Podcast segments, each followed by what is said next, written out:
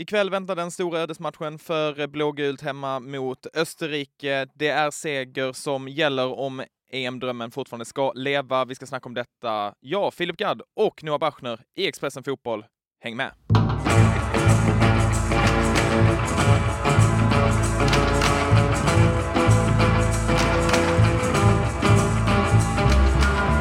Noah, du ska på Friends Arena ikväll. Hur är läget? Bra, ser fram emot en eh, ovanligt ödesmättad landskamp. Ja, för det här eh, är ju som vi har varit inne på tidigare i den här podden en av många finaler i detta EM-kvalet. Eh, Blågult har ju satt sig i den sitsen att de i princip måste vinna samtliga matcher som återstår och det här är ju en av de tuffaste uppgifterna, Österrike hemma. Ja, och det såg vi inte minst på bortaplan när ju Sverige blev, jag tycker att de sopade banan med Sverige under stora delar av den matchen. Eh, nu lät det lite grann på Jan Andersson här som att han också hade bilden av att Österrike var klart bättre än Sverige den. Så lät det ju inte direkt efter den matchen. Eh, så de har ju eh, en jobbigt minne av Österrike. Österrike är ett starkt landslag, många bra spelare på många positioner som spelar i bra klubblag till vardags och som ju redan en gång har manövrerat ut Sverige. Men det som man får säga liksom är den svenska positiva biten i det här, i alla fall på förhand, är ju att Sverige kom ut som ett ganska annorlunda landslag mot Estland med lite nya taktiska direktiv och spelare som såg ut att passa bättre i det spelet de spelade. Vad var det framförallt du såg mot Estland som eh, gjorde att eh, man kanske kunde omvärdera lite Sveriges chanser ikväll? En mer positiv approach rent generellt. Det laget som ställde upp mot Österrike handlade ju mycket om skademinimering. Lite som de har spelat mot bra landslag ofta och gjort det hyfsat framgångsrikt i perioder. Men att man är mer intresserad då av att bevaka ytor och eh, inte riskera så mycket att gå upp i press. Och då blir man ju till slut ja, väldigt bolltittande och bolljagande som lag. Mot Estland var det ju mycket mer aktivt och det har ju varit mot sämre landslag också. Skillnaden nu var att man vred upp laget i en mer 4-3-3-lik formation där du får ut någonting helt annat av Kulusevski. Han kunde släppa nästan hela vänsterkanten till Ken Sema som är jättebra offensivt. Så att eh, tillvaratog de offensiva egenskaperna i laget bättre tyckte jag. Och det är väl också eh, lite intressant med tanke på att eh, Janne under Nations League-äventyret senast började ju laborera lite med en annan formation.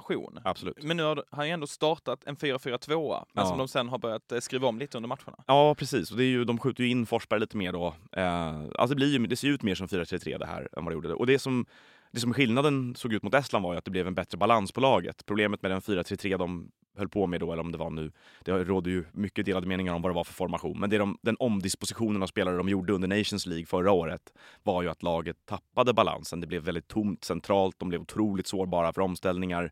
Och det såg de ju mot Norge där de förlorade, men så framför, såg det även mot, i matcherna mot eh, Slovenien. Eh, även borta när de vann faktiskt, så var i Sverige ganska sårbara stora delar av matchen. Så ja, det, eh, det här såg ju mer stabilt ut. Kommer de att göra på samma sätt mot Österrike då? För det är ju ett helt annat motstånd än Estland. Ja, och det, det som talar för att de är lite mer försiktiga nu är att de har stoppat in Albin Ekdal istället för Gustafsson på mitten då, som det verkar. Ja, exakt. Vi kan ta det direkt att eh, våra konkurrenter kunde då komma med ett avslöjande sent igår kväll eh, om startelvan till ikväll där de eh, har uppgifter på att eh, Albin Ekdal går in istället för Samuel Gustafsson. Att det är den enda förändringen jämfört med elvan mot Estland. Precis, och det är ju ett ganska vad ska man kalla det för, defensivt val. Alltså Gustafsson var ju en passningsmotor och var bra, riktigt bra mot Estland eh, och en som fick spelet att pulsera ganska mycket åt Sverige. Här ersätter man honom med en spelare som också är en bra passningsspelare, men som har sina främsta styrkor i duellspelet kanske. Eh, och Albin Ekdal är ju en väldigt pålitlig spelare för Jan Andersson har varit en väldigt bra mittfältare, Sveriges bästa innermittfältare under väldigt lång tid. Så att det finns logik i det också, men man tycker väl då att han är mer lik Jens Kajust i vad han är ex extra bra på på något sätt. Att, eh, det känns som att eh, han väljer två spelare med, med främst defensiva styrkor och tar bort en med lite mer offensiva styrkor. Är du förvånad över det? Eh, nej, egentligen inte med tanke på motståndet. Alltså, det var väl rätt väntat att de skulle försöka täppa till lite mer nu mot Österrike. Eh, mer om Österrike då, som ju har gått bra i eh, detta EM-kval. Vann ju som sagt eh, mot Sverige hemma och eh, har mindre press på sig. Kunde dessutom då chilla lite mer än vad Sverige kunde göra i helgen i och med att de hade en träningsmatch samtidigt som Sverige var piskade att vinna borta mot Estland. Vad är status kring det österrikiska landslaget? Ja, det är ju ett bra landslag. Vi fick ju en påminnelse om det när Sverige var i Wien. De har ju en rad spelare som tillhör till exempel Bayern München och andra toppklubbar i, i Tyskland, i Bundesliga framför allt, där ju österrikiska spelare spelar väldigt mycket. Eh, Ralf Rangnick har ju på något sätt, om man tittar på det österrikiska landslaget, varför de är bra nu, så tror jag att man, Ralf Rangnick som är förbundskapten är en viktig anledning till det. Han klev ju in som sportchef i Red Bulls fotbollskoncern och eh, där ju Red Bull Salzburg har varit motorn i den österrikiska fotbollen under ganska många år. Så många spelare i det här landslaget har ju fostrats genom deras talangutvecklingssystem och passar Ragniks fotboll rätt bra. Så att, att han då kommer tillbaka till, förbunds, till en förbundsroll nu och skördar frukten lite grann av allt sitt arbete på klubbnivå. Det, det innebär att de har ett hårt pressande, energiskt landslag eh, som spelar med hög energi och det är ju jobbigt att ta sig ur deras grepp då. Liksom det finns ju en liten detalj i den här matchen också. Inte bara att Sverige eh, måste vinna, eh, utan de måste helst också vinna med mer än ett mål. För det funkar ju så i detta EM-kval att det är inbördes möten som går före målskillnad. Så att skulle Sverige och Österrike hamna på samma poäng, rätt troligt i slutändan att det skulle kunna bli så, eh, då kan det vara så att om Sverige bara vinner med ett mål ikväll så är det ändå Österrike som är före i tabellen för att de vann med två mål hemma. Kan det påverka på något sätt? Nej, jag tror de kommer betta på att det är poängen som är viktig. För att riska någonting vid 1-0 här till exempel och riska då att man ja, man släpper till ytor och kanske åker på en kvittering, då skjuter man ut sig fullständigt från det här. Så att ska det här leva in i matchen mot Belgien till exempel så behöver de ju sikta på att vinna matchen i första hand, inte tänka så mycket på att de ska göra det med mer än ett mål. Välkommen till Coolbet där spänningen aldrig tar slut och underhållningen står i centrum. Här får du inte bara Sveriges bästa fotbollsodds, du får också en spel...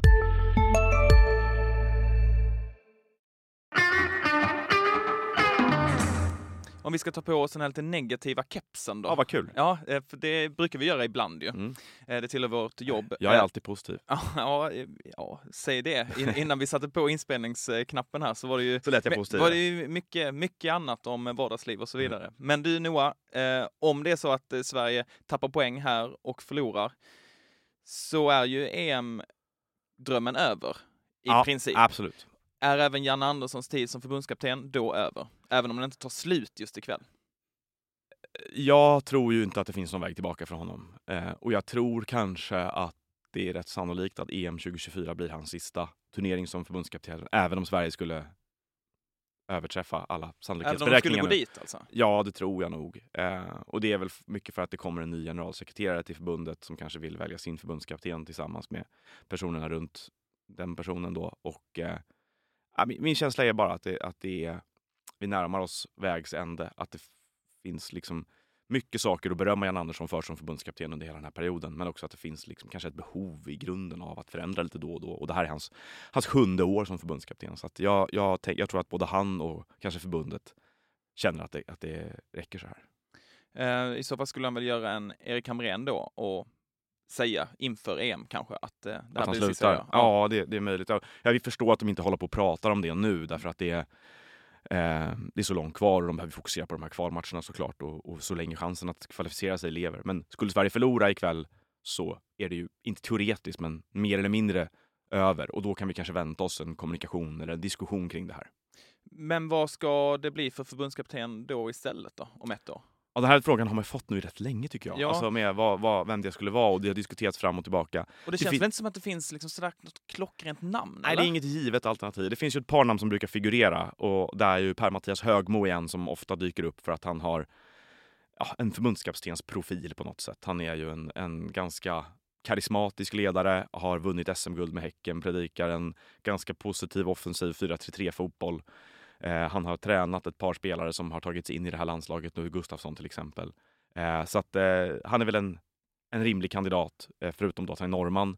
Eh, eller, I det svenska tränarbeståndet så kan man väl tycka, i alla fall jag då, att det finns två stycken alternativ. Man överblickar de senaste 6, 7, 8 åren i svensk fotboll som har gjort tillräckligt bra resultat. Och det är väl å ena sidan då Kim Bergstrand och, och Thomas Lagerlöf och å andra sidan Jimmy Tillin som ju har successivt förbättrat fotbollslag väldigt mycket och dessutom då i Kim och Tolles fall vunnit SM-guld. Thelin leder ju allsvenskan nu. Så att, eh, men där finns det ju andra frågetecken. Det finns ju frågetecken i Kim och Tolles fall att de är väldigt träningsdrivna. De vill ju ha mycket tid på träningsplanen med sina spelare. Det positiva med dem är att de har fostrat många landslagsspelare genom Djurgården som har eh, kommit upp i landslaget. Eh, och eh, att det finns en del spelare som har haft problem med deras osentimentala ledarskap och sådär. Eh, Medan andra har tyckt att det funkat jättebra.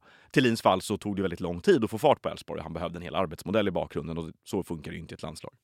Jag skulle vilja slänga in Jens Gustafsson där också lite. I, ja, det är nog ingen eh, osannolik kandidat. Alls. Om man försöker sätta sig in i eh, Svenska fotbollförbundets huvuden. De brukar ju gilla eh, tränare som har varit inne i eh, förbundet tidigare och till exempel då varit U21-förbundskapten. Visst, och då, jag menar en outsider i så fall skulle väl vara Poya Asbaghi också, men jag tror att han har för svaga meriter än så länge på sin egen, sin egen tränarkarriär. Men Jens Gustafsson, som ju också har topplaceringar i allsvenskan och dessutom har gjort ett bra jobb i Polen nu, är ju utan tvekan en kandidat också, absolut. Hej, Ulf Kristersson här. På många sätt är det en mörk tid vi lever i.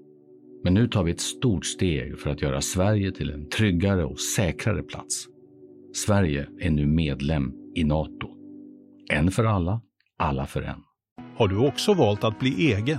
Då är det viktigt att skaffa en bra företagsförsäkring. Hos oss är alla småföretag stora och inga frågor för små. Swedeas företagsförsäkring är anpassad för mindre företag och täcker även sånt som din hemförsäkring inte täcker. Gå in på swedea.se företag och jämför själv.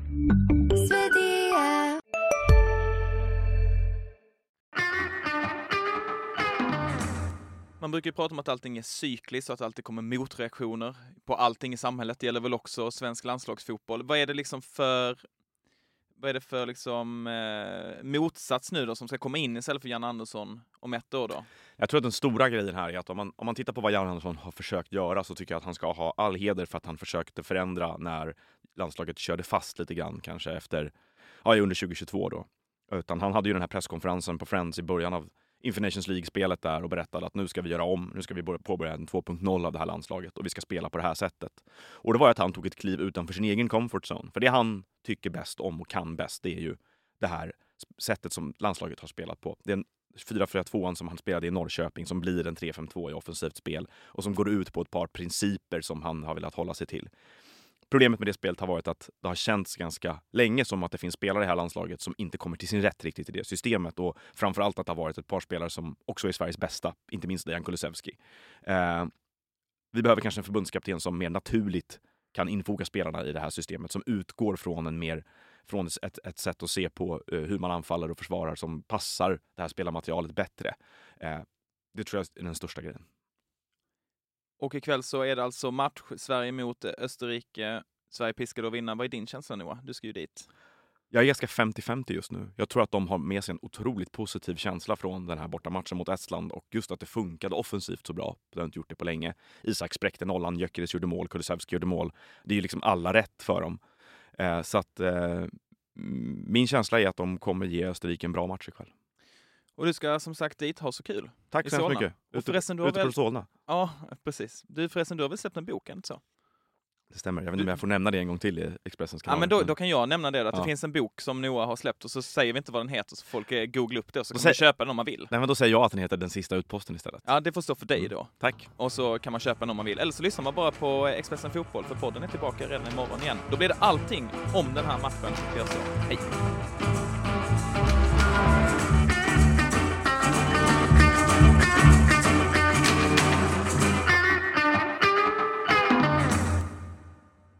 Du har lyssnat på en podcast från Expressen. Ansvarig utgivare Klas Granström